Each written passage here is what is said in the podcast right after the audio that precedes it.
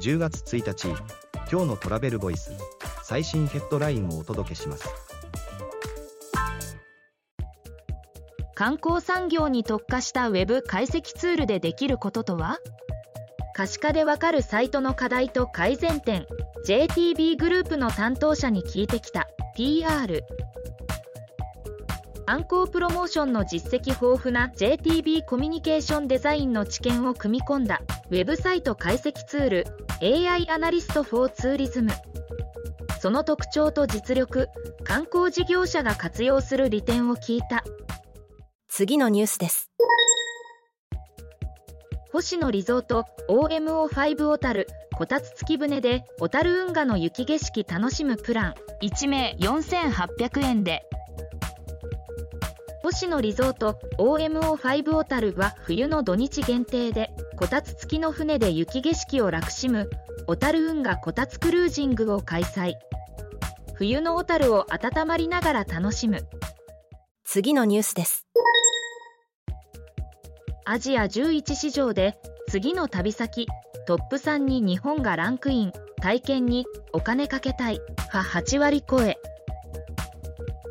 体験予約プラットフォームクルーククルックがアジア太平洋11市場でアンケート調査。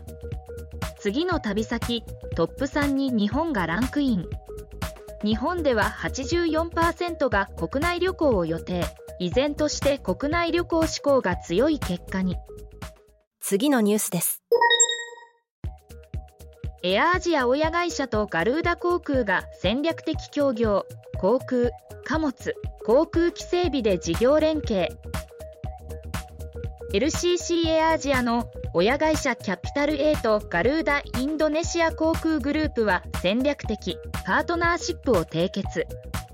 民間航空事業のほか航空貨物の物流事業航空機整備修理オーバーホール MRO 事業などで事業拡大を目指す。次のニュースです。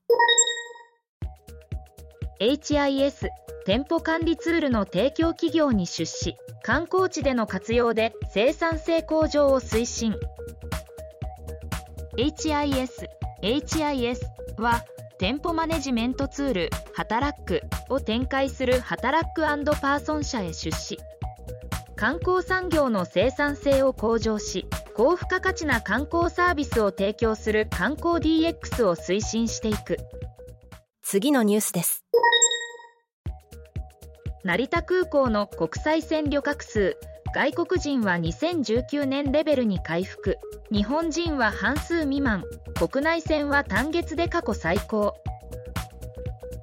成田国際空港の2023年8月の旅客数が前年同月比。191%の321万人2019年同月比76%となり2020年1月以来初めて300万人を超えた。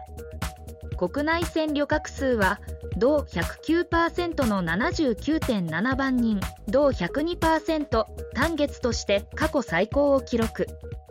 次のニュースです。ペット旅行専門メディア運営事業者が旅行業登録飼い主向けにオリジナル旅行の企画販売へ。ペット旅行専門メディア休日犬部や日帰り旅行専門サイトポケカルなどを運営しているイオレは第2種旅行業免許を取得。